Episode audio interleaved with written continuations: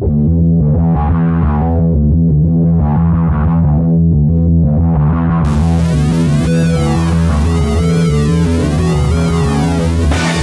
welcome to Last Man on Earth. My name is Lex Durgan. As always, I'm flanked by Matt Ralston. Matt's tug vault is filled to the brim with images of Bernie Sanders pointing his finger in disgust. Take that, you billionaires. Ah, yes. Whatever works. Uh, this week's show is sponsored by Boaty McBoatface.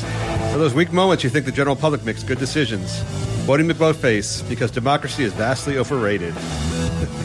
I'm kind of upset. Did you vote on that thing? Uh, you, you know that vote they voted for. Uh, Boaty McBoatface won the uh, the British uh, uh, results of what they should name that new uh, boat that's going to the North Atlantic. Yeah. I voted for the Rub and Tug. I thought that would have been good too. That would have been funny. Yes, right. But they went for, of course, you know, anytime you open a vote online to the general public, you get stupid, idiotic answers. I don't know what people are thinking. Uh, you never get something. You think people are going to come up with sophisticated answers and vote for I that? I think they kind of foresaw that, so they made like some strong suggestions, Yes. which would just irritate me even more. Yes. Like either allow me to do this or don't, but I'm not going to abide by your stupid suggestion. I believe that's the kind of voting you would only be of interest to you when you were drunk. Like, there's no way like a sober person would go, "I have to vote on the name of that new boat." right. But if you're like wasted at night with your with your buddies, let's go fucking vote for Boaty McBoatface. Why can't it be Boaty McBoatface though? Like You've never met British people they're before. doing scientific research in the Arctic, but it's not like the name of the boat is going to affect the research. Not at all. No, they're not going to find like a native tribe that's going to bow down to them, you know, because they have a strong name. They didn't have to Richard Attenborough, which is kind of cool. But that was a fucking total backup plan. If you wish to help the show, uh, follow us on Twitter at Last Man Podcast and Facebook also Last Man Podcast. All right, on to the show. Uh, Matt, I know uh, from looking at your uh, Google uh, traffic and uh, navigation history, you like underage girls a lot. So let me ask you this question. And by underage, I mean illegal, uh, pedophile, know, pederastic young women.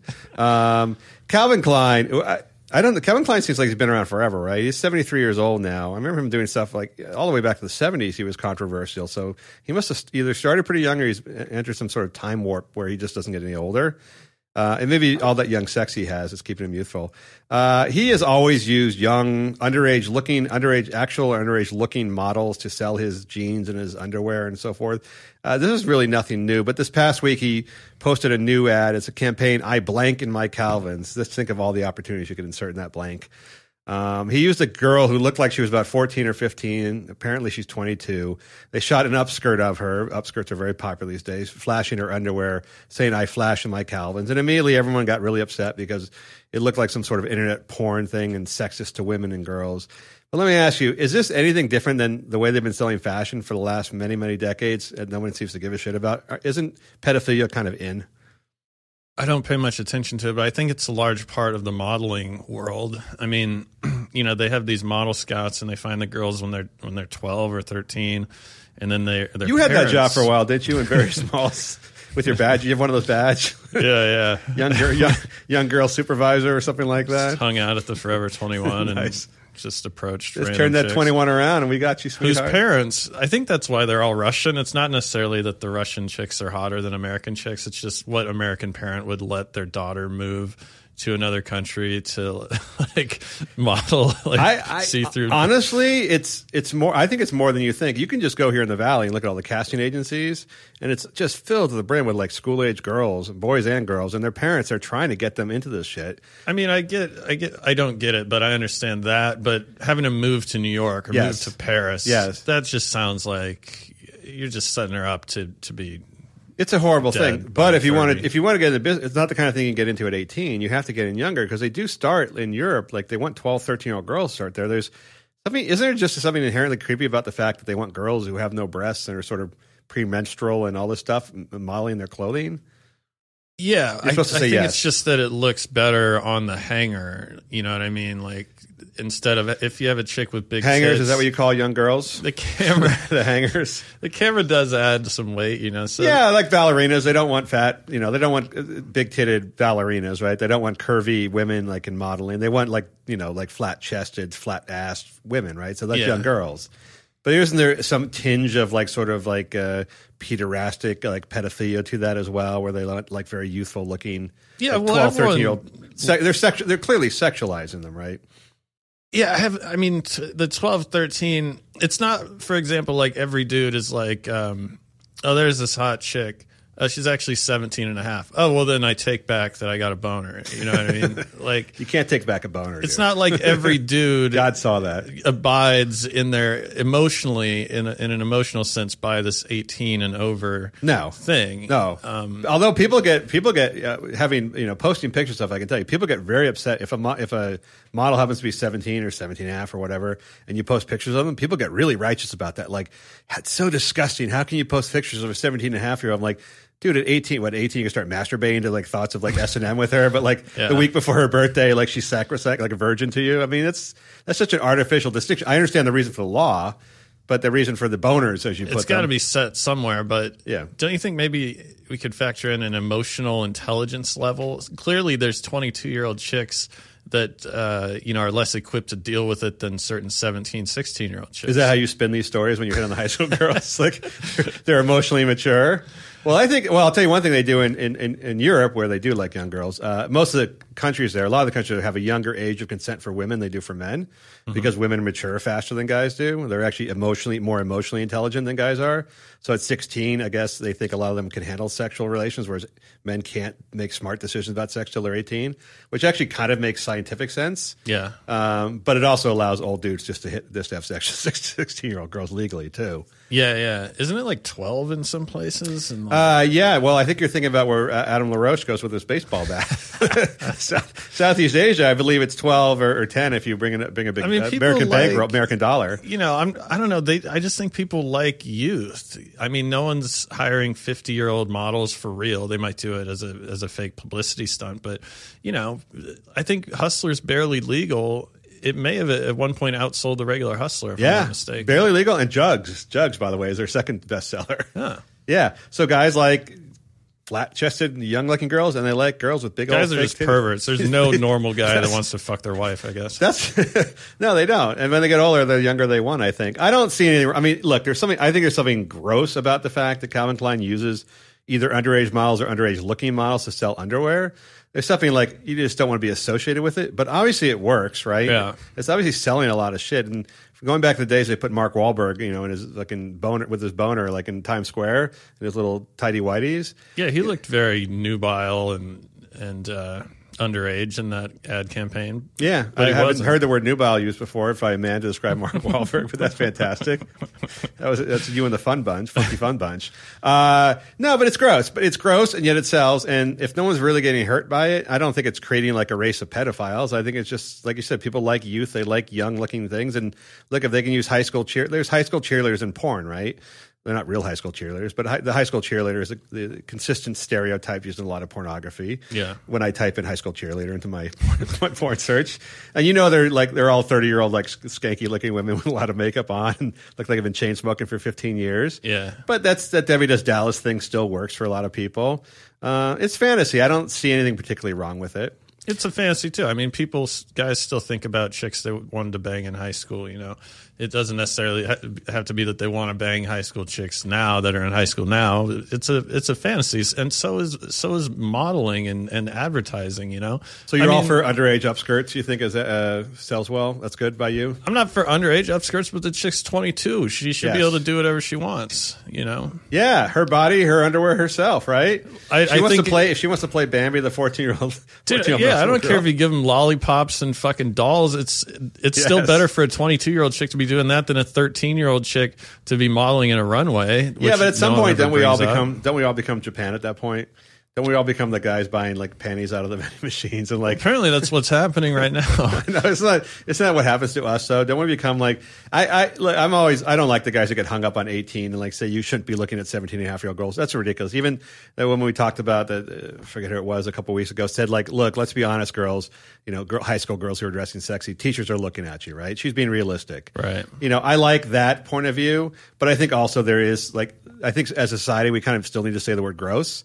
Just so people don't get carried away and think it's really cool. yeah. Like so much, I think it's okay to say Calvin Klein's kind of disgusting, and then just sort of like, but not make any laws against it. But who's mostly grossed out by it? Isn't it? It's not like you noticed this and brought it to the forefront of, of the news cycle. no, I noticed it and, and contacted them and tried to buy the girl's underwear. that was, that's what I was going for. Oh, it's women that buy Yes. overpriced bullshit that's Yes. made by slaves. So why don't you just not? I'm not saying boycott it, make some big show about it, but you know you could just not buy it, and then that would stop it. Yeah, those ladies aren't buying the, the sexy uh, Calvin Klein underwear anyhow. Uh, I don't. I don't have a problem with it. Calvin Klein, like I said, if you want, re- if you want, that's the fake world. If you want the real world, it's Calvin Klein like going down on a 19 year old Bolivian boy. so nobody runs reality either. Reality sucks just as bad as fantasy. Calvin Klein, keep selling your underwear the way you are. You're all right by us, uh, two couple pedophiles high school cheerleader dreams here. All right, uh, let me ask you, Matt. Uh, Emma Thompson, who is, uh, I don't know, would you find Emma Thompson attractive? I I thought she was a young chick. I don't even know who she's an old woman. She's an old woman. yes, yeah, it's a common name. Emma Thompson's like a 60 year old British actress who was in about 40 movies the last the 20 Harry years. Potter movies. Yeah, she was in Harry Potter Okay. movies. She would, she used to do fun, flirty movies with Hugh Grant, where she was the girlfriend, the intelligent girlfriend of Hugh Grant. Oh, She always plays like the witty yet attractive, like you know, thirty to forty something. What she did, thirty to forty something, uh, good head on her shoulders, British woman. Um, she is uh, uh, now. Uh, she's won a big award, the British Awards, along with Michael Caine for just being old and British. Uh, she is. They can in England they respect her. elders. just give them awards. You're just fucking old. Here's an award, and then everyone gets dressed up. I think it's a nice thing actually. Uh, better than giving Bieber all the awards. She's upset because she says uh, she claims, and I think this is true, that Hollywood is uh, the movie business is now casting people based uh, almost entirely off their social media following. So now even casting notices are saying, don't show up for this part if you don't have a certain minimum number of Instagram followers and so on and so forth. And she's claiming that this like uh, dependency, this you know obsession with like social media followings of of thespians going into the work is going to just downgrade the level of quality they get of people from movies, and they're just going to be casting movies based on who's most popular versus who's best for the role. Uh, is this sound? Does this make sense to you? Does this sound like the bitter grapes of an old wrinkled vagina British British skank? It, it does seem as though this could be a problem because when you're kind of living, you know, social media is just a thing that should be looked at as like, okay, I got a few minutes to kill, click like on this photo. But you're talking about art and business of, of filmmaking. Yeah, bringing people in to read for a role based on how many Instagram followers they have is ridiculous. I mean, there's you know chicks out there that went to theater school that are. I don't feel bad for them, but uh, you know, No, in fact, you hate them, don't you? no, but they should get an audition over some chick that went that's on Twitter. Well, if they have to look, they used to say, "Isn't this isn't social media following just sort of a sort of a shorthand way of saying uh, if you have nice tits and you're attractive? Isn't that sort of a shorthand way of that? I mean, for the most part, that's who has outside of people that are already famous. That's who has big social media followings, right? Good Yeah. looking, good looking young women, right? So to me, this is just saying like if you're good looking, young, and mostly white, Yeah. this is just like a way of them calling the herd. They used to call the herd in a different way.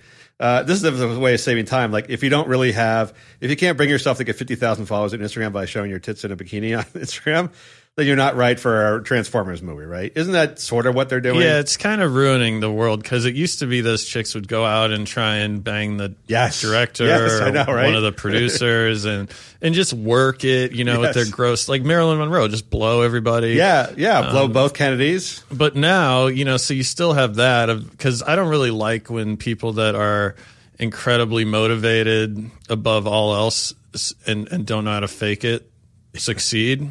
Like i know that you, you should be motivated and to succeed Like the girls who you meet, and within the first sixty seconds, they ask ask you who you know and if you can help them out. yeah like i met this girl and she was like so yesterday i did an hour of networking and i was like "You- you went to a bar? You're not supposed to say that. No. you can think that but saying it is super robotic and gross. Um, but you know it's this whole thing about coming up or whatever.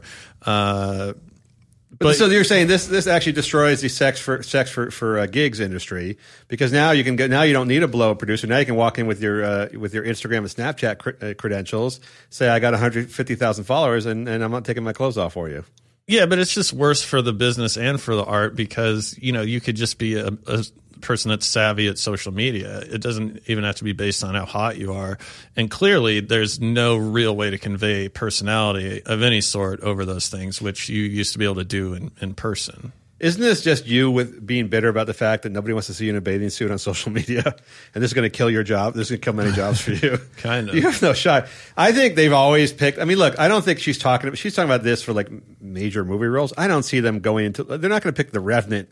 Who's like who's going to be the lead in the Revenant Right. based on social media? Uh, you know, an upstart with a big social media following. These are for these crappy YouTube star films they're making. There's a bunch of them. Bella Thorne, all these people with like Disney stars and stuff who have like eight million followers. Horror movie at the lake house. Yeah, horror movie, The Lake House, or these musical numbers. They're, they're picking like these like teenage music artists who have huge music followings to do like these stupid like summer lo- Grease movies and stuff like that. They make them for a few million dollars. Of course, they want somebody who's got six or seven million followers because that's who's going to watch the movie. Yeah. you know, they're making the movie for that audience, so that totally makes sense. This is not. They're not going to be casting Oscar films based on who has uh, you know the most social media. So this to me is just Emma Thompson saying, you know, like I said, the hot girls used to get these roles by sleeping with producers, and now they're using social media stats, and I don't like it. I think it is going to just ruin life in general, and this is another aspect. But yeah, like you said, I mean, these are low budget movies, so and that's what they're thinking. Also, is that okay? If they have five million followers, say a million of those people watch the movie, we really need those million people. Yes. Star Wars don't give a fuck. You know, And most people don't. Most people, millennials, uh, young people don't watch movies anymore. They don't go to the movies. So if you're going to make a movie, uh, you know, around this people around this age, you have to get someone who's going to bring in has a hardcore audience. Yeah. and they're di- they're dimwits, but they're going to come. They're going to go to the movie. They're going to go see whatever her name is from the Disney Channel, a Selena Gomez film, because they love Selena Gomez. They don't care how stupid the movie is. You can make a stupid fucking movie on low budget, and you're still guaranteed like a million or two million girls are going to show up and see your movie. it just pisses me off when people in the in the Now we're- industry now we're getting somewhere. who are in charge of uh, you know casting and and you know divvying out jobs and stuff. You're just being lazy. You're not supposed to base this on social media because you know that's that's not your job. That that's just you cutting corners at your job. So you can you know you're hiring uh, people based on their followers. But that doesn't Well, how do you mean think Michael Bay used to cast like the uh, femme fatales in his movies and the, the girls screaming in, in Friday the Thirteenth uh, with their tops off? Uh, He got a think- bunch of photos. you think in he went through a rigorous. You think he went through a rigorous? There's stories, by the way, about Michael Bay and the uh, Friday the Thirteenth. He did the last like one of the reboots, you know, seven eight years ago, and a girl, very hot, attractive woman, came in and she was casting. She was supposed to get the job, I think, and she said, you know, I really am. Uh, I'm really not sure about this. I'm pretty sure I don't want to take my top off in the role. And he said, I completely understand, you know, where you're coming from. And he said, goodbye. Yeah. I mean, that was it next. You know, so That's the whole part. That's that was the whole part. Her part was, you know, Cindy, the girl who uh, discovers Jason or whatever. But I mean, the whole thing she was being cast for was her tits. Do you think she's regretting that? yeah, probably. And Michael Bay is just like, all right, well, let's not talk about this. Goodbye. I mean, that's that's it. That's the deal breaker. So there's not like we. It's not like we were high and mighty before in casting these parts before. Yeah. Now you're just getting. Now you're just getting the girl who would take her top off, who you already know has four hundred thousand followers on on Twitter or whatever. So Yeah. to me, you're just upping your commercial value. I think Hollywood's always been shallow. So I don't think you're, you're just changing the. You're just changing the element that you know that you're ch- using it to be shallow with. Now you're just using social media. Stats But are the hottest chicks, does it necessarily correlate to Instagram followers? Is no, it just no, but it- nature? it's just it's not necessarily you get the hottest chicks, but you get girls who have a following already. Before, like I said, they just pick the girls with the nicest tits. Right. So they just changed from nicest tits to most most likes. I want the nicest tits. I, I do too. I agree. That's probably that. She didn't. She didn't mention that part. I would have gone with her. All right, Emma Thompson. I'm sorry. Your day is over. You know, you're the grandma now in Harry Potter movies or whatever, old lady. You had your time. You have made 60 or 80 fucking movies. I mean, you and Michael Caine complaining about shit. Michael Caine's made like 200 movies. How come no black o- actors were honored at the old Yes. people British awards? I don't think there are black people in it. I'm not really sure. Uh, Emma Thompson, just time to hang it up. Uh, Matt, I know uh, that uh, once you ate nothing but vegan food for 48 hours to try and impress a girl at some point in your life. Every guy has done that before. Right. Uh, they've met a really hot. This is an LA thing. You meet a really hot LA, LA girl who's a vegan, and she convinces you that that uh, giving up meat, how meat is bad. She shows you all the the pus. There's always pus in milk. There's always like disease and cat in things. She'll show you the intestines, a picture of the intestines of people who eat meat, all that kind of crap. Somehow the hot girls have these in their like their wallet. It's disgusting photos. All those really bad, disgusting pop up ads you see about like stomach viruses. Yeah. like where there's like worms in people's intestines and stuff. They have those, and they convince you that you're going to die if you if you don't stop eating meat. They're super hot. You want to get laid, so you agree to give up meat at some point for like 48 hours Right. before you realize that this relationship's not going to last. Very, this relationship's not going to last very long. Uh, so you try the tempeh and tofu and things that are called like chicken with an X or something that's really soy, and you just realize what a shitty life this would be. However, that shitty uh, that shitty existence of vegan existence makes a shitload of money in Los Angeles and New York and other big cities. Uh, where people either are vegan because they love animals or because they're just super fucking trendy. Or it's an excuse to not eat anything and be sort of anorexic without That too. it. That too. You don't say I'm skinny anymore. You say I'm vegan, which is a, a new way of pretending you're healthy while your arms and legs are shaking and your your head is violently bobbing back and forth from lack of iron and calcium deficiencies. Uh, the owners of Cafe Gratitude, which is the largest vegan uh, restaurant chain in Los Angeles, and they own Gracias Madre and all those other places. It's a very. Have you been to Cafe Gratitude before? It's a very like pretentious vegan place where all the dishes have names. Like yeah, I've been to like Re- Real Food Daily, and, and is it similar? it's similar. They have like you know, like you order the salad. The salad's called li- li- literally the salad's called like I am grateful, and then you have to tell the waiter why you're grateful. what? Yes, Oh, yes. fuck this yes. place. Yes, Are you serious? I'm totally serious. They will bring you your meal and they will ask you like, please tell me why you're grateful. I'd be like, don't talk to me. yeah, Get the fuck away from my punch you table. the fucking cucumber, my asshole. and uh, uh, yeah, that's how pretentious. And by the way, everyone who goes there loves that. So that's how even pretentious the clientele is. Uh, Oh, they love the sharing. It's just if you just picture Gwyneth Paltrow and her friends eating there, you kind of have the place down. I always say with terrorists, like you shouldn't be doing what you're doing, but if you're gonna do it anyway, Yes. like can we just give you some suggestions of places to attack? Vegan. I don't think they're going to attack places that serve hummus. So that's my feeling. like, if there's garbanzo beans are a mainstay of Cafe Gratitude, they're not going to attack there first. They're going for the meat, the meat, the pork houses. I think. Right. I think the bacon. I think the bacon place is going first. Anyhow, the owners of this place they own seven restaurants now. They're making a fucking fortune. It's this couple, very hippy dippy vegan couple. They retired. They handed over the operation to their son, and they moved off to their farm in Northern California.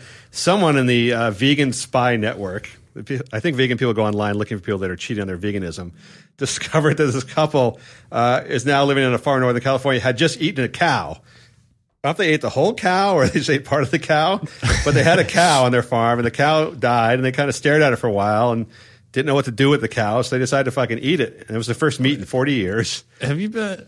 I don't think you're supposed to eat a cow once it's dead. I don't think that that's healthy. Well, it, perhaps what's left out of the story is that the cow died after they killed it. that's, that's quite possible. And the story is like a real like they started with they started eating eggs. First, they had chickens on the farm to eat the flies.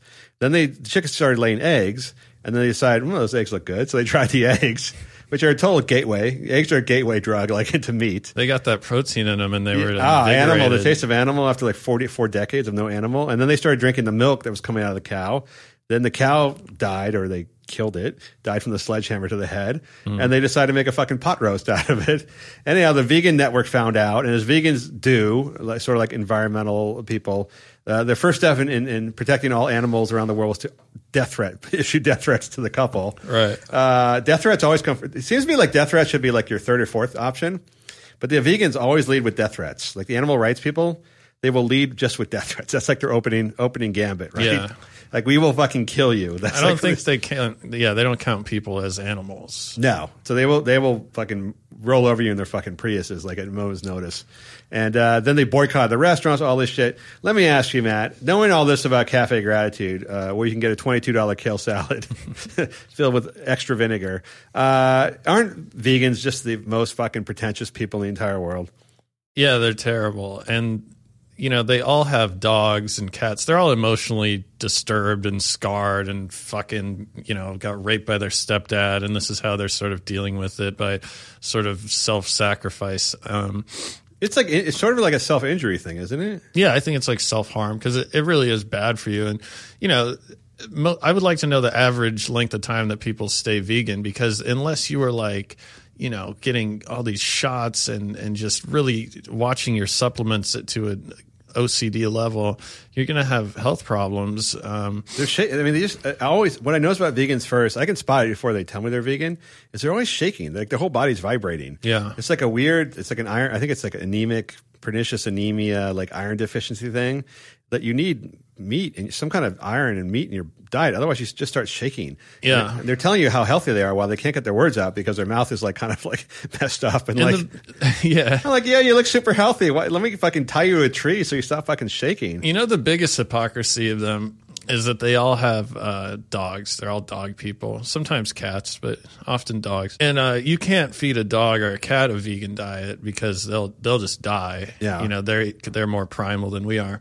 So they're feeding all their pets meat while they're lecturing you about not eating meat. And it's like, well, I don't even own any pets, so I could just I'm breaking even already. I think they tell me they were eating the cats and dogs. That would be really fucking.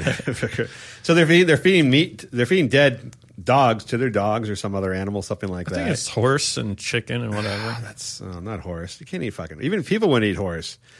It's I, not very good. I, I, here's my belief. Everyone has everyone has a, and so the, let me tell you, the son, the guy who runs the restaurant, who's now being boycotted, this multi-million dollar restaurant chain. It's really the boycott's really hurting the restaurant chain, and the dude and the guy who runs it now, their son is like, look.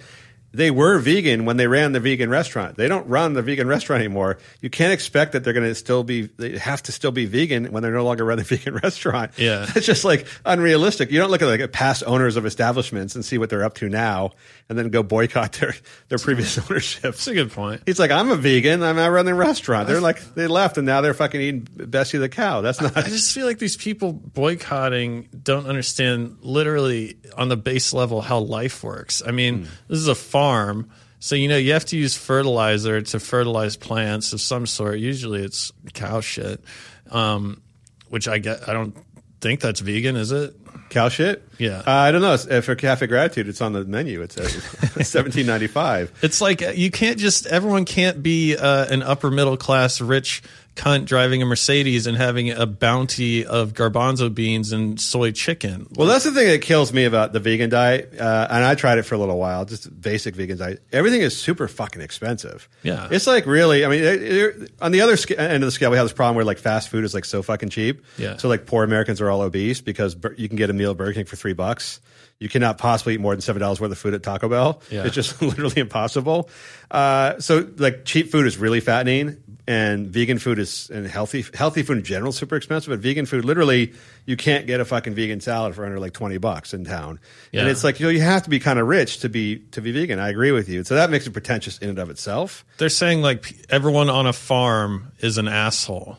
It's like, all right, well, that includes all your fucking relatives, uh, you know, all your ancestors, and I don't know what, like ninety percent of the world. What, like uh, They don't like people in general. We're still like fifty percent of people live in cities or something. They don't like people in general. In fact, when Trump moves all the Mexicans out, uh, the price of produce is going to go even higher. It's going to go even higher. And these fucking salads are going to be like fifty bucks. And he's like, I mean, I don't know. You get like whenever you order the salad, you end up like, can I get a couple more, like three more chickpeas? Yeah. Like it's just like this is fucking cow. I mean, this is just fucking leaves. You're giving me leaves. Why are these fucking leaves so expensive? Well, that's why people started eating meat. Well, for a lot of reasons, but just because it's so much more efficient. Like, Yes. if we just ate plants, um, you got to eat all you'd be long. chewing like for uh, twelve hours a day or something. Yes, I would have. My first, my first impression after I have a kale salad, my first feeling is I'm super fucking hungry. Yeah. like I, I'm hungrier now than when I started. I just, I just burned 400 calories eating this 250 calories salad. Now I'm starving. Yeah. You're right. You don't see like there's nobody achieving anything. uh, f- There's no one achieving like physical greatness on a vegan diet. You don't see like Yeah. world class athletes on vegan diets. They- Celery takes more calories to digest than it has in it. Yeah, and cows have four stomachs. They can keep breaking down that cellulose, so they can get more nutrition out of those leaves than humans can. But they still have to eat. They fucking all they do all day long is eat just to get enough calories to survive. It, that makes no sense on any level. Although the only level it does make sense on is that usually really hot girls are, oftentimes really hot girls in L.A. and New York are vegans or vegetarians. Yeah. and they have sad stories about fucking killing calves and all that kind of shit. So there, there is there is the upside that when you go into a vegetarian or vegan restaurant, you do have a much better looking class of women. They're all high maintenance, like you said, but that is where model that is where models hang out. But couldn't, wouldn't, sh- uh, shouldn't you not be able to drive a car? Because oil is still made out of um, decomposed dinosaurs and uh, stuff. yeah, they haven't made that. Although they all drive electric cars now too. They're all in their Teslas and their Priuses. Oh. So I don't know. I, I, I, I feel bad for the kid who inherited the business and his parents went off and fucking killed the cow and fucking killed his killed his business. Yeah, There's some kind of screwed. metaphor, some kind of metaphor in there. Uh, and anyway, his final his, his final point was like, look, if you boycott and close down all the vegan, re- you know, the biggest vegan restaurant chain in California, there'll be less fucking vegan restaurants for you to eat at. Just think about that. That kind of backed everyone off their fucking, uh, you know, kale and leafy green, leafy greens boycott. So I don't know. Vegans go away. I guess they will eventually die and go away much faster than everybody else. So that'll be okay.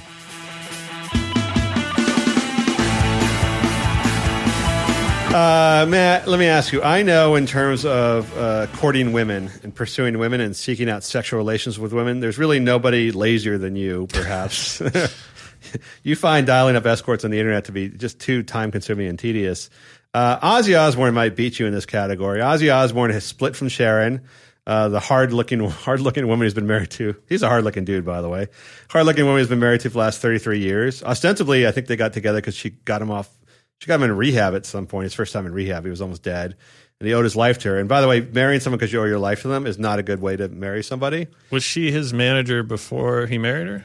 She was his like manager assistant. She was all I remember. She's the one who found him like half dead and got him into rehab. Right. So she basically saved. She basically saved his life, like in the eighties. Yeah. And then he married her thereafter. And that, yeah, I could see the instinct, inclination to want to marry someone who just saved your life.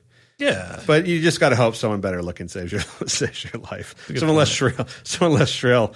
At some point, maybe ask if they have a hotter sister, less shrill sister. They well, does she really? He was. He's probably never been real faithful. He's the lead singer of Black Sabbath. Yes. Is that well, right? his own band. he, left, he left that a long time ago. Although they still got together every now and then afterwards.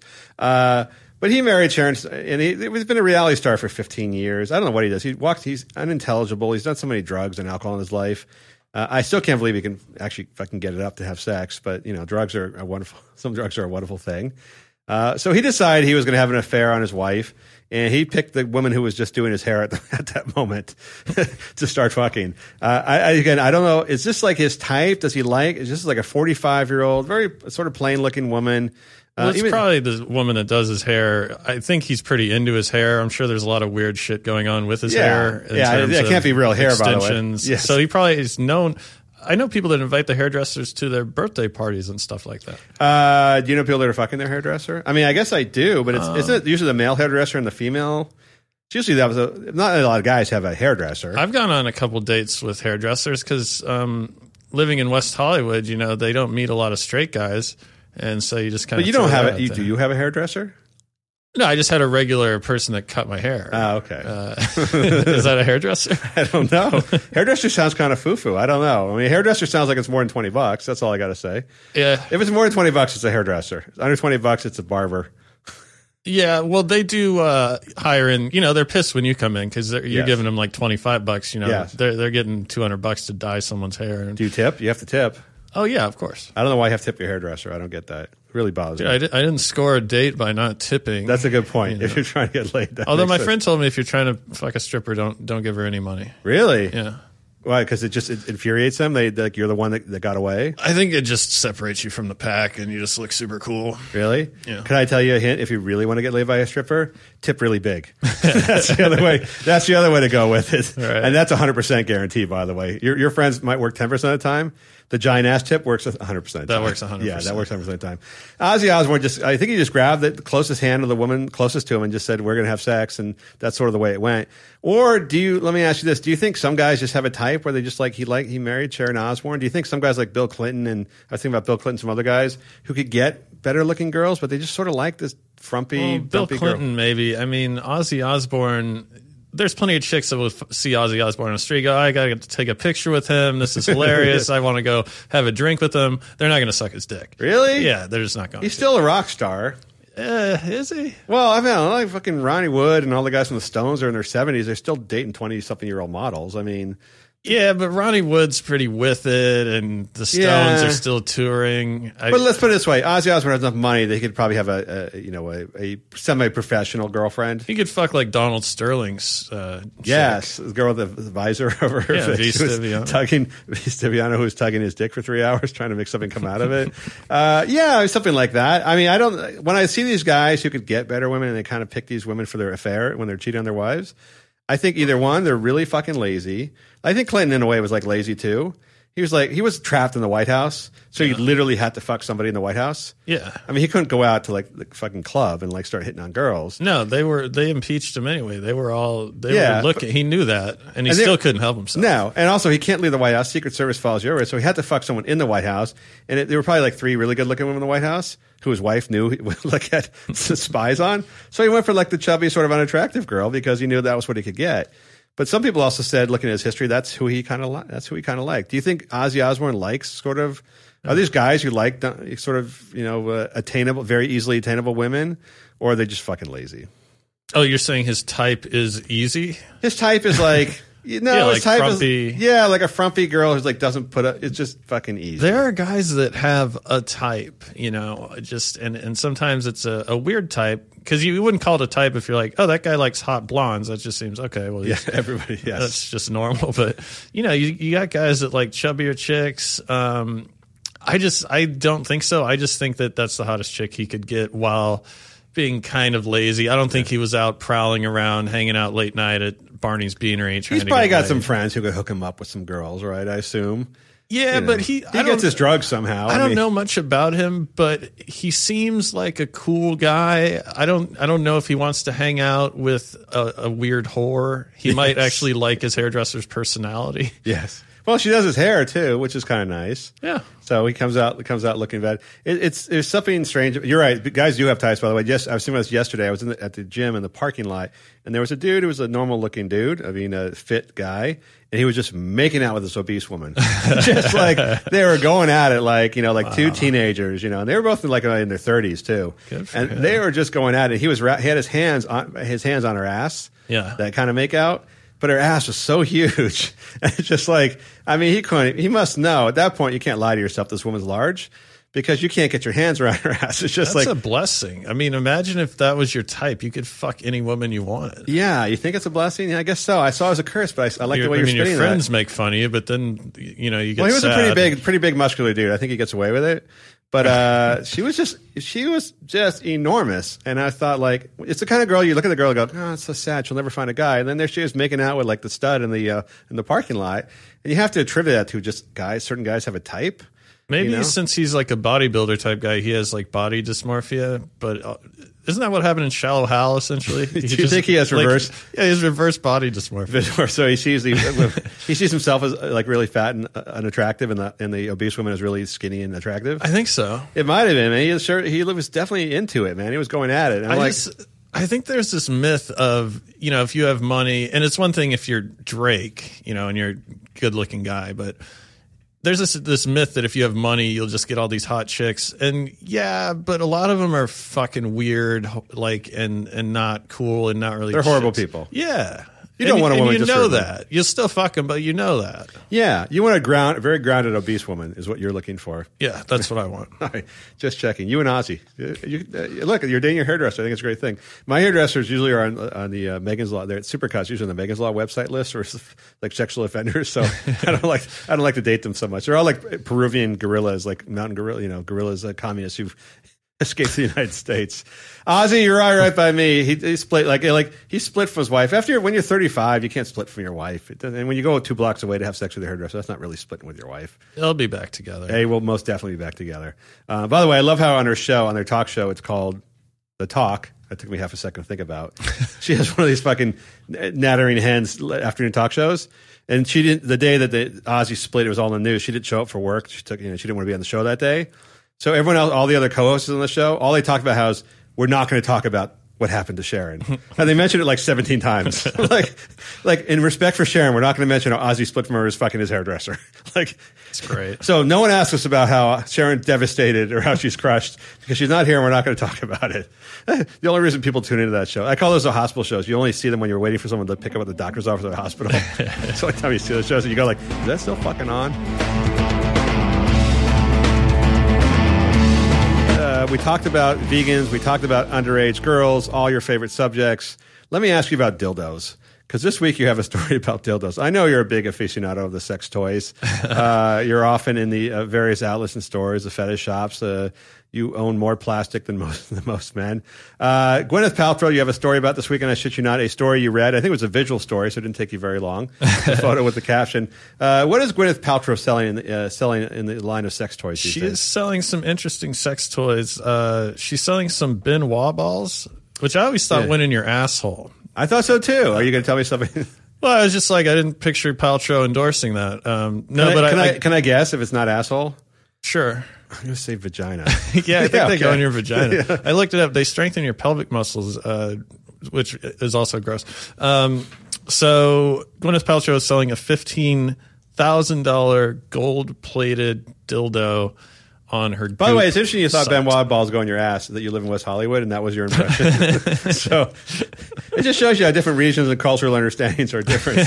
so your first thought is in the ass. It was right in the ass. that was what I figured. Yes. I mean, I don't Well, that's know. how you when you guys are selling to you on the street like that, pulling back their like giant jackets and like showing you the shit they have for sale, watches, like like watches, Ben Wa balls. What do you want, buddy? I got everything for you. These go in your ass. I mean, it's a fifteen thousand dollar. I just don't get uh, who's buying it. It's a golden gold. It's not a pure golden dildo. It's a gold plated dildo. yeah, so it's probably worth a hundred, two hundred bucks. Yeah, right. maybe, No. or or something. The, the melting it down value is very is very limited. So you're paying for the fa- someone fashioned. It's a high end. I don't know what a high end dildo is. I mean, is is a shape? Is a shape like it, it, trademarked? Is a copyrighted shape? And they can almost can use that shape. It's sort of a penis shape, but not really a penis shape. I don't know. There's a market for this. I went into a store in West Hollywood, uh, down on Melrose Place, where the real expensive stuff is. And uh, I was walking by, and I saw this hot chick working there. So I kind of just walked in, and she goes, "Do you want some champagne?" And I Mm-hmm. Said, "Yes." That's how it starts, dude. You wake up a year later in Yugoslavia. You're like a sex. you're like a sex slave. Yeah, it was two of them in uh, maid outfits, and Oh, then really? they they must have thought I was uh, some fucking businessman type guy or something. So they bring me in this room, and yeah, they have these ten thousand dollar dildos. What? And I just got out of there because I was like, I'm not even going to pretend to be interested in buying No, this shit. no. Um, you didn't ask for a demonstration. You could. have It's like a weird status thing, and and to me, it's super gross because I don't like when people are into status symbols and materials in general. Like you know, chicks, uh, usually the ones who didn't pay for their own car, but you know, rocking the the Mercedes and showing it off. Um, Oh yeah, you like to yell whore at them. Do you yell whore Yeah. at girls who use uh, fifteen thousand dollar gold plated dildos? Is that something you would yell at them? it just seems like the most repugnant uh, example of just excess. It's one of those things where you start feeling like for ISIS a little bit, right? It's one of those things where you go like, ISIS isn't totally wrong about the West. Like if we have if we have women buying fifteen thousand dollar dildos, and it's got to be most. I'm assuming it's mostly a status symbol because you can buy a twenty dollar dildo probably does the same same job, right? Yeah. Whenever you start shoving shit up there, I mean, it's not like this one has like some special features to it. It just made of gold. By the way, they you just like on Yelp, they have fake comments below the sections on Goop, and uh, one of the women in reviews said, "This is the most fantastic dildo ever." Like like everyone has one, right? Like like she goes, "Don't forget, girls, because it's made of because it's made of gold, it, it conducts heat, and the cha- change in temperatures, you know, while using it, just drove me to the moon." I'm like, what? Like, you know what else gets hot when you stick it inside your twat? A dick. like, why can't you find a dick? I mean, if you're reasonably attractive, those are free. Like, just put a fucking condom on it, find a dude, and get laid. Yeah. It makes no sense to me. I, I understand why a girl might want a sex toy on the side, but if, if gold plated fifteen thousand dollars sex toy, My joke was if I was a housekeeper, I would just steal it oh yeah, because I don't think she would report it to the police. Because you know people don't like you know talking about their sex toys, and also just everyone would think you're a raging cunt if you bought that. yes. Um, so, uh, so I, I'm just marking here. I'm not going to let you clean my house. what, I can't imagine spending more than I can't imagine going to if you go to a sex store and you spend more than like max out your credit card. There's something wrong. There's something wrong with you. That's just you know I let I'm I'm all, I'm all very libertarian. Let people do what they want. But if you're if you're if you're spending a, you know four figures at a sex shop, you're spending way too much money on sex. I'm picturing It's like, Saudi Arabian family sheikh guy going like, "Oh, sexy, huh?" It's like, "Oh God, I have to fuck this guy." Jesus. Yeah, but those uh, guys, I think, are actually just buying girls, right? I mean, they're actually paying. They're actually there's some logic to what they're spending money. They're actually just buying prostitutes, right? I think they buy them stuff so the girls don't admit that they're prostitutes sometimes. Oh yeah, you think they're buying dildos and Ben Wa balls? The lower go- level. go in the vagina. Which is it with Gwyneth Paltrow? I, I thought she was sup- passing herself off as this like relatable, domesticated woman, it, but is she kind of like a rich elitist asshole at the same time? Like, I, I don't see how one goes. And she hasn't been able. She's other. tried to do that, like uh, uh, you know, that uh, sort of like a you know, home food network kind of down home down home Yeah. girl thing. And it's not work. Like she did that thing where like people don't know how hard it is to be a working mom kind of crap. And just no one bought it. Like just nobody bought it. Uh, By the way, there are a lot of rich women who get away with that, and they could sell books and shit like that. We've talked about them before. There's these celebrities who live in mansions and they drive, you know, Rollses, whatever else, and they sell these books about like working, you know, these working mom books or whatever. Yeah. And they can get away with it, but she's I think it's just so unliked that she could never get away with it. And all she got from women was hate when she talked about like how rough it was picking up her kids at school, like you know, or like how she had to manage between being on the set and being all this other stuff. And just no one bought it from her. She's just not likable. So I think she just went the other way uh-huh. and just said, "Fuck it, I'm just selling shit to rich bitches. just fuck you." And that's Fuck you. You- You, wish you could be me. Right. Well, she's making a fortune off of it. So I mean, I, I think she just decided like she's just going to sell fucking ten thousand dollar colonics because trying to do home recipe like you know Bundt cakes for twenty dollars wasn't cut It wasn't cutting it. No one was buying. What is she doing with the money? Is she like a happy person? Do you think, or Uh, she's dating a, a TV show producer now. She broke up with the guy called ba- uh, Gay Beethoven. It's like uh, I don't know. I mean, who knows how people are happy or not? I mean, she's the most. She always comes up in polls with Kim Kardashian as the most unliked person in Hollywood. Um, she's so unliked in Hollywood. She moved to England. That's how bad she is. She's back in L.A. Uh, I don't know. She just seems unliked, but who knows? A lot of people are very happy. Unliked people are very happy. So I assume she does this stuff because it makes her happy. She's selling dildos to make makes her happy. Yeah. I don't. I, mean, I don't judge her. I don't judge her for that. She's never actually done anything horrible. Uh, when you're a woman and other women hate you that much, it's a bad sign. Yeah. And guys don't like you either. It's just it's a, it's a, it's a sign that something's wrong with your public persona. But I don't. She's never committed a crime or does something heinous. She just seems like the the bitch Yeah. in school that everybody hated. sells stuff to douchebags? yeah, she seems very pretentious. She seems very pretentious. I just wonder if you looked at maybe like Ashley Madison subscribers, but as a demo, would like Goop letter subscribers be the worst people in the world? Yeah, I think you could mail white powder, uh, poisonous powder through the mail to them, and we'd all be better off. Uh, but I think it's a status thing. I mean, I think for women, it's a status thing. Is like I'm on the Goop mailing list. I get the magazine. I'm in this sort of elite. eh, Women see them. I think women see themselves a lot of their value based on like what their shopping network is, sort of like you know, not just what they're not just what they're wearing themselves and buying themselves, but also like what magazines they get and like what sort of catalogs they get and stuff like that. So it's a it's as what they call aspirational. Like you hope to be someday. You hope to have the fifteen thousand dollar dildo. You might start off with the eighty dollar Ben Wa balls and not know where to stick them. Um, but at some point, you want the fifteen thousand dollar dildo. You know, it's something to tell your friends about. But I don't know. That's something like Jay Z buys Beyonce or something. It's just I don't know who buys who could buy that for themselves. Who literally could go in and buy that for themselves? I don't care. I mean, even if you have a billion dollars, it's like, you know, Bill Gates isn't buying that because Bill No. Gates is buying the, the eighty dollar one. He's, He's like, buying the well, Ben Wa just, I, you know, I looked at the reviews and I didn't really uh, get the value in it. But you know, you could put a kid through uh, state college with that money. Yeah, Your could. neighbor. It doesn't have to be your own kid. Like, Why not just give your, Why not just give your kid? Why not not use a dildo? The gold appreciates. Why not use a dildo for a few years and then hand it off to your kid and tell them to bring it to school and try to and try to pay tuition with it? I mean, really, gold appreciates. It's not a bad investment. You can use it for those, uh, you know, those those years when you need it, and then you pass it off to your kid and let them pay for college with it. Yeah. I'd say dropping that off the at the admissions office. like, You got to put it in the much- will. How much for the how much for the gold dildo? yeah, who got who got who got mom's gets dildo? dildo? who got mom's dildo? I now I'm disgusted.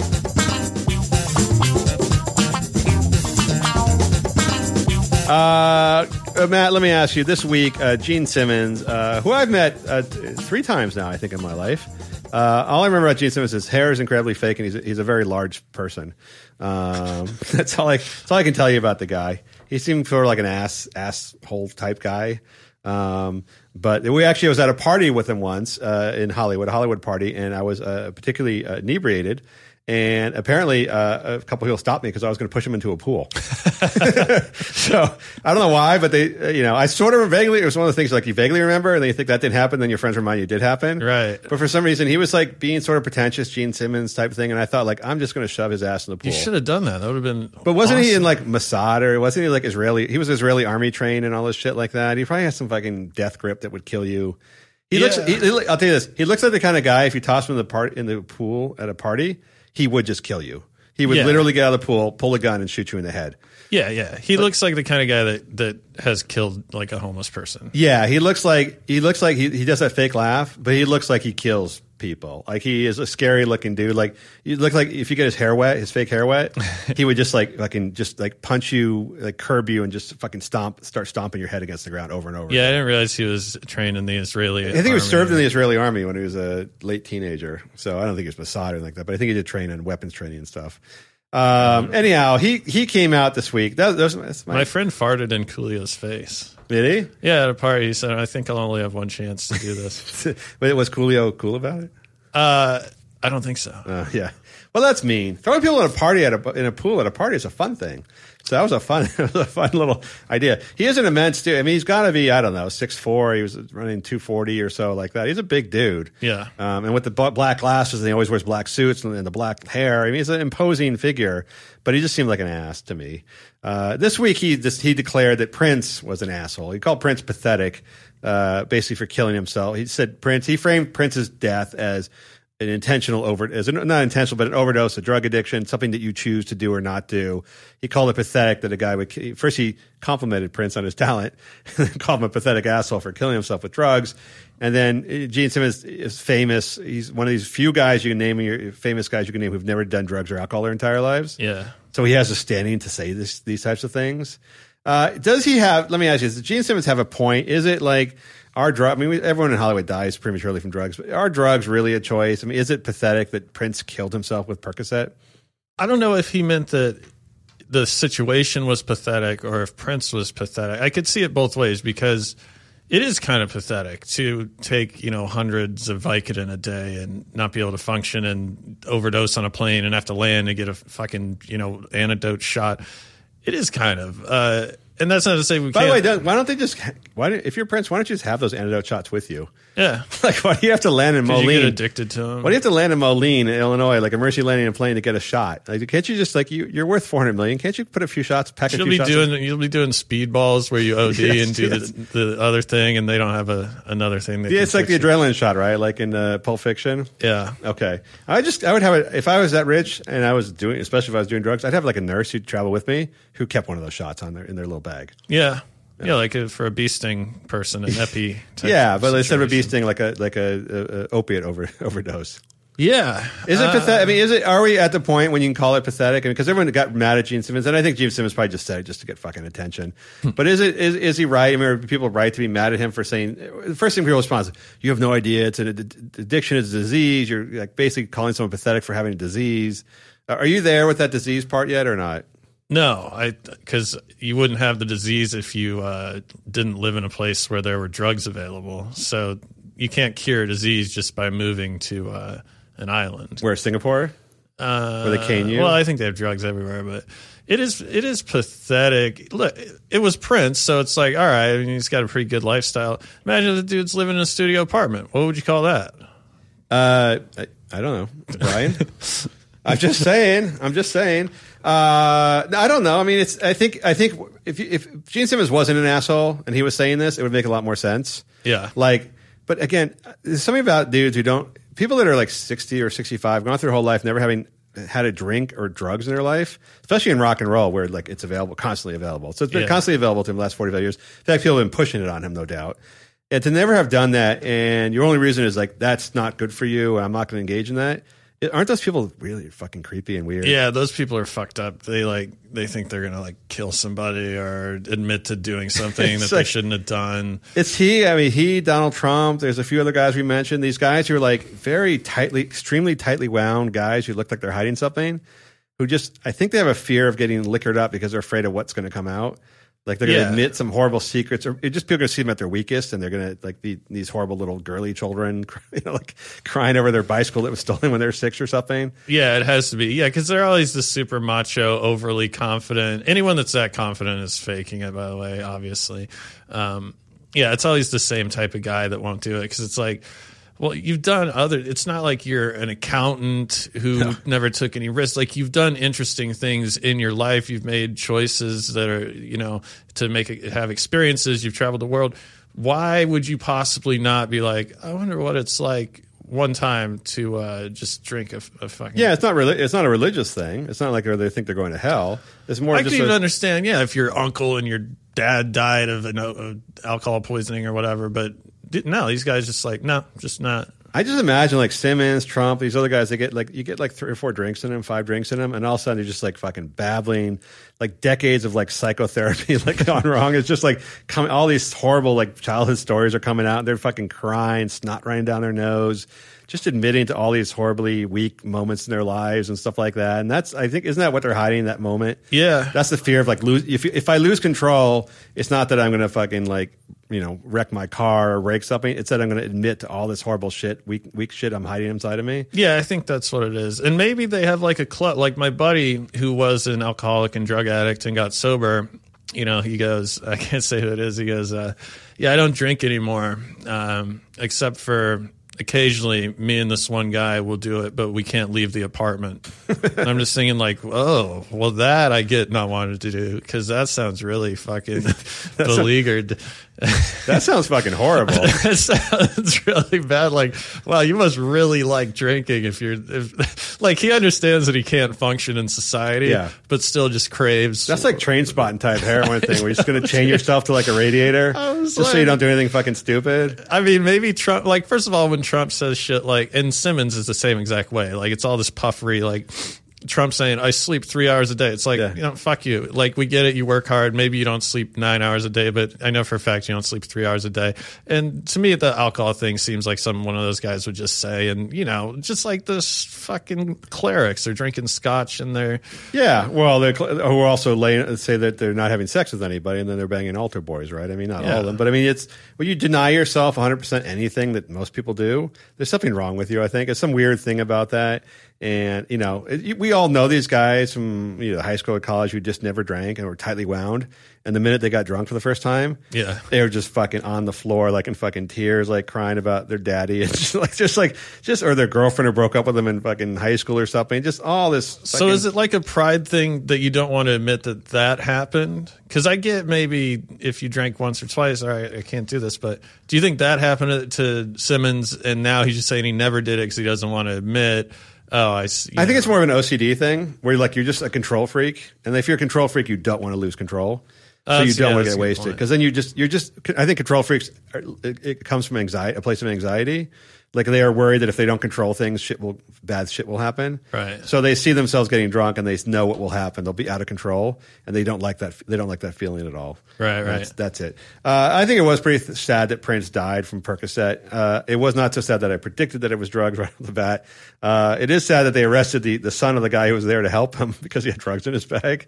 That was fucking ridiculous. Yeah, what are you doing? And why is he still there? And why are you searching his bag? He calls 911. There's supposed to be a law for people, you know, so uh, drug addicts don't. Um, Yeah, so you can Yeah. call in drug ad- like if you're a drug dealer, you can call in like dead. you're searching the doctor. It's like, well, yeah, the doctor's probably got a lot of fucking drugs on him. Yeah, right? you got to think he was stealing some shit from the Prince house, from the basic part. So once Prince died, people must everybody who worked there must have been grabbing some fucking purple. Wait, what? I googled this. I couldn't even figure out what the what is Paisley Park. Is that just a big house? It's just a big house. His name is property in, in Minnesota. Basically, it means the uh, the rich black guy in I don't like naming property. I don't like when people name property. Really? Yeah, it seems pretentious. What was wrong with like Neverland Ranch? That seemed like a nice place. Well, do you name your house? I mean, how how much land do you have to? I guess you can call it a ranch if it's Well, people name their boats. Everyone names their boats, right? Even though they have shitty little boats, everyone names their boats. Paisley, but park? It's just it was just a house. No, it was at a state. You know, they had con- he had concerts there, and they, they had venues there and stuff like that. Not massive, but they had he'd invite like you know communities into like for, for musical events and stuff like that. Okay. So it was like a it was a park. All right, I, park. I changed my mind. All right, okay. You can't. Paisley Park was taken. Can't have it anymore. uh, Matt, let me ask you. We got an email from Ryan. Ryan seems like the kind of guy who would email. Uh, he wants to know about this is two two of your favorite topics: rape and abuse, uh, or abuse and rape. He writes. Uh, Perking up. Ke- Kesha, Kesha, both Kesha this week was in the news. She's rehashing. She rehashed her uh, rape charges against Dr. Luke by way of a song. She sang that Lady the Lady Gaga uh, college. It's called the college sexual assault song. Uh, anthem. I guess I didn't know it was an anthem for college sexual assault, but I guess there is. It's called uh, "Till It Happens to You," the one she sang at the Grammys Oh, basically it's a, basically a song about how like you really don't know what sexual assault's like till it happens to you but if you go to college like one in two girls get raped every night so it will eventually happen why do you we have to narrow it down to college? How about just it sucks in general? Well, I think they were commissioned by. I think it was commissioned by somebody in the college rape community to like actually write the song, or is in the movie or something. It was it was specifically about a college rape theme, Uh-huh. college sexual assault theme. Yeah, no, I know. If you if you weren't raped in college and raped somewhere else, you feel kind of left out. You don't have a theme. There's no anthem for you. Hmm. Um, Kesha sang that at, at, an animal rescue animal rescue event, uh, and she talked about how her, you know she choked up as she talked about you know the, sang the role of the women being raped and stuff like that. Clearly in reference to her case with Dr. Luke, which remains entirely unproven and disca- completely discounted. Uh, Ronan Farrow. I don't know why he changed his fucking name. I mean, I know he hated his dad, but Ronan Allen would have been a little bit, a little better. Ronan Farrow's got to be the worst name ever. He's like, he's, I, I think of him as the next Anderson Cooper he's like uh, he's like has this amazing hair and he's a young reporter in, in, in, in New York and everyone's kind of okay with the fact that he's gay. He's like very comfortable with his gay. Oh, didn't he's like the next. gay. He's uh, well, you know, he hasn't admitted to he's gay. He just admitted to the fact that he's dated both men and women. Well, that's gay. Yeah, that's pretty fucking gay.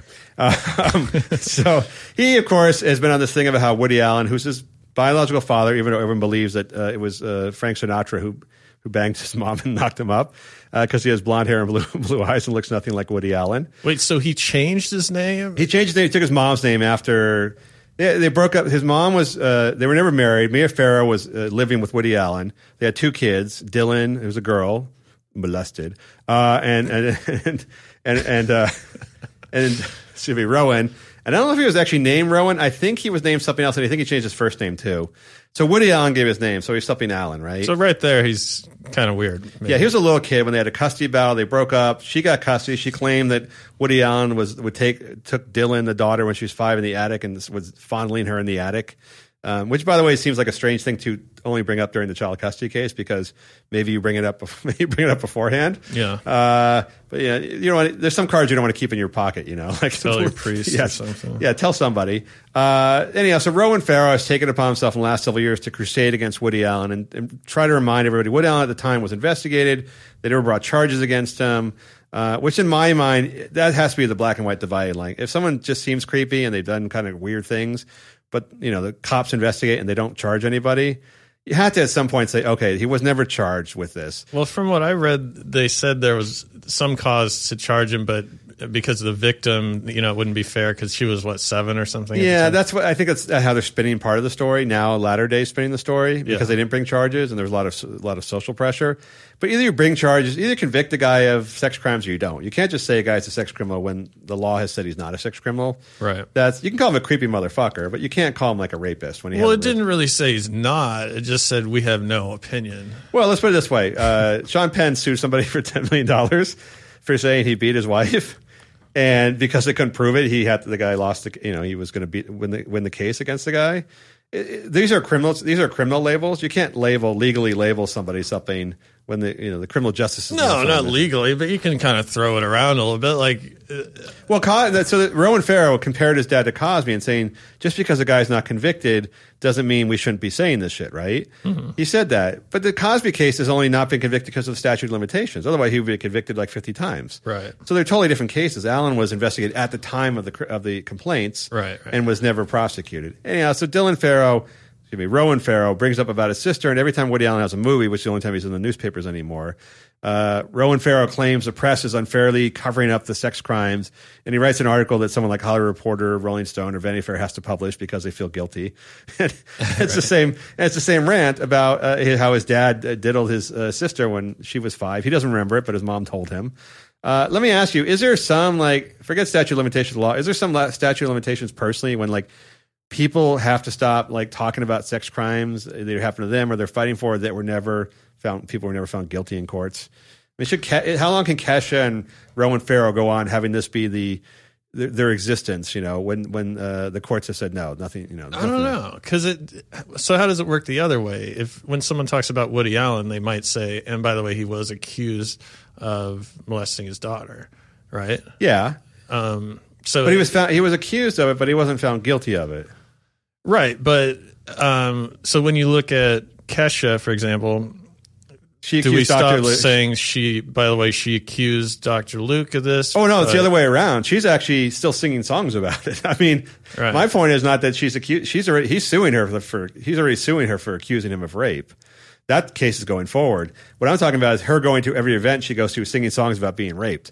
I mean, how long can you like? How long will the Hmm. pub, how long would you personally, or how long will the public put up with the fact that you are singing about an injustice that no one, people, most people don't believe happened? Right. Yeah, I think if you actually were this is your way of coping and say there was some credible evidence that it did happen, even though it wasn't uh, decided in the court, but you know, it, it seemed like a definite possibility, and you seemed very authentic about it. Then I think you could keep doing it for quite a long time. I think a lot of artists have done that um, with uh, some other songs that I can't think of and shit. But You talking about the uh, System of Down singing about the uh, singing about the Armenian genocide? Uh, like Elton John was pissed when a lady died, passed away, and he uh, has been singing that song. You know, like songs can live on in perpetuity. You don't have to still believe. Uh, Yeah, but a song is the about same emotions. his song is a memorial to Princess Diana. It's not about how there was a secret cabal to kill her with uh, Dodi Fayed, with the Fayed family from Harrods, and the and the king and, and, and Queen Elizabeth was plotting to kill Diana. If that song was about that, then maybe that would be like tired after a while, right? Well, I think this is her. She's not going to admit that she was wrong or that she was lying. So she's kind of got to go balls to the wall at this how point. How long can you keep singing rape songs at, at SPCA events? But if she Aren't the animals just sick of this? Aren't the animals going to get tired of this? if she wrote it, I don't know. I get what she's doing. At It's- some point, isn't don't you like you see Kesha at an event? You go, oh fuck, she's gonna sing another rape song. she's gonna sing another rape song again, right? def- definitely. Like you don't want her at her party, you don't want her at your events. You're like, should I invite her to my birthday? I don't know. What's she gonna sing a fucking rape song again? like, Well, I don't know. Cause it's. I just think it's a case by case thing. Because with Kesha, it it seems totally not true. Yeah. With Woody Allen, I thought about it some more, and I was like, well, he looks like a, a pedophile. Yes. And in the uh, uh, deposition, he admitted that he used to climb into the uh, bed with his five year old daughter and make her suck on his thumb. Which maybe like hey, his- very natural. very Maybe his natural. parents are like Russian Jews, and that goes back to some uh, custom I'm not aware Hey, of. Lena but- Dunham in her in her Lena Dunham in her in her crazy funny biography talked about how she used to touch her sister's little sister's vagina when she was five. I don't. To, I don't know how five year olds roll. I, I don't know. I'm not touching a vagina. Like to to me, that seems. I have no opinion on it. A dude making a chick suck Well, his thumb. let me ask you this: If who, you were by the way, actually- married his other daughter. he did. He did marry the, the, other, the adopted daughter that he knew since she was eight.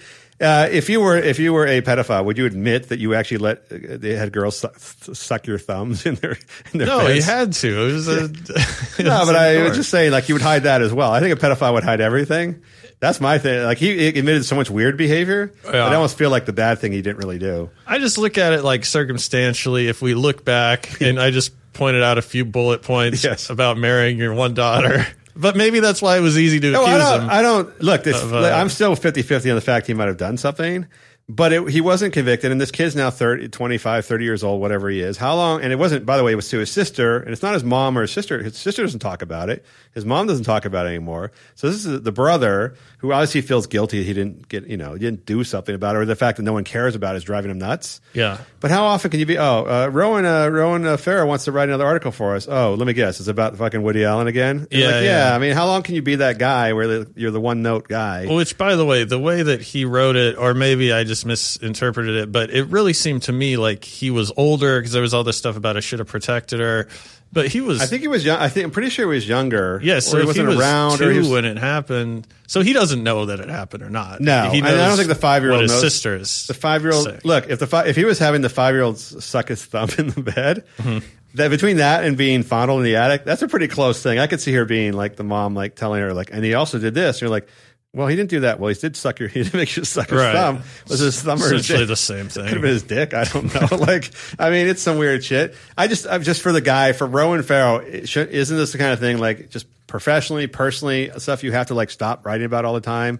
Where, like, you can't, you're not going to get justice. There's no, there's no justice coming, right? There's no, like, overturning of, like, the court case or they're going to do, even by that, the, the statute of limitations is way past anyhow. So this is just him, like, he looks vindictive. He just looks vindictive at this point. Yeah, and isn't it pretty ironic that in that essay he wrote about being forced to cover up uh, The Cosby rapes. the Cosby? yeah. So I think he feels guilty about that too. yeah. This kid seems like a ball of emotions. I think if you're going to be the next Anderson Cooper and you come from a famous, fam- rich family and you're a, a good-looking guy with amazing hair, you're going to be a reporter. just do what Anderson Cooper did. Just hide all your dirty family shit and just don't talk about it and just smile a lot. That's What, the Vanderbilts? They never did anything wrong, did they? uh, they did a few. They did a few things wrong. The Vanderbilts. uh, they, they, there's some there's some there's some atrocities back there too. But Anderson Cooper just smiles, smiles, and and uh, he, he was so cool about being gay. No one even knew he was gay. He's just a male model. All right, uh, Kesha, Ronan, let it go, let it go. Sing one more song and let it go. All right, that's all the time we have for today. Last Man on Earth. Matt, you have something you wish to pimp and promote? Oh, uh, MattRalston.net. Check it out. I talked about uh, who God actually wants to win in sports. Who does God want to win? Does he want to win the Warriors? So the Warriors are going to win. Hope God's on their side. I think Hope he he's likes bet- the Warriors. But Hope yeah. he's betting Steph Curry. Steph Curry just donated his Kia, his MVP Kia, to a homeless shelter. I So believe Steph Curry's his, his firstborn son. he might be. Shoots like it. Looks like it. For sound engineer Brian, I'm sorry about the lesbian glasses uh, comment last week. Brian, it's been killing me. It's been killing me all week. Lesbian glasses look good on a man. That's the way. That's that's how it turns out. Uh, it's Lex, Last Man on Earth. Talk to you next week.